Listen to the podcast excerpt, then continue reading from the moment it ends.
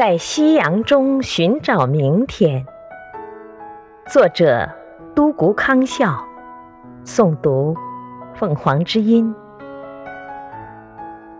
当夕阳的余晖洒落在那片湖水，朵朵白云，声声鸟鸣，欢声笑语回荡在冬天的石头和百草间。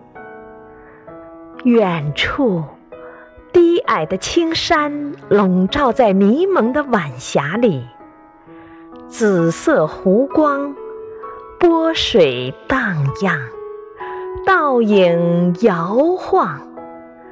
年轻男女，老人小孩，快乐一家，其乐融融，像春天盛开的花朵。恰逢草木凋零，芦苇泛白。一月的晚风寒冷，白鸥飞过，音乐飘扬，一切舒适美好。当夜色降临，天空灰蒙，人们归去，一盏盏路灯。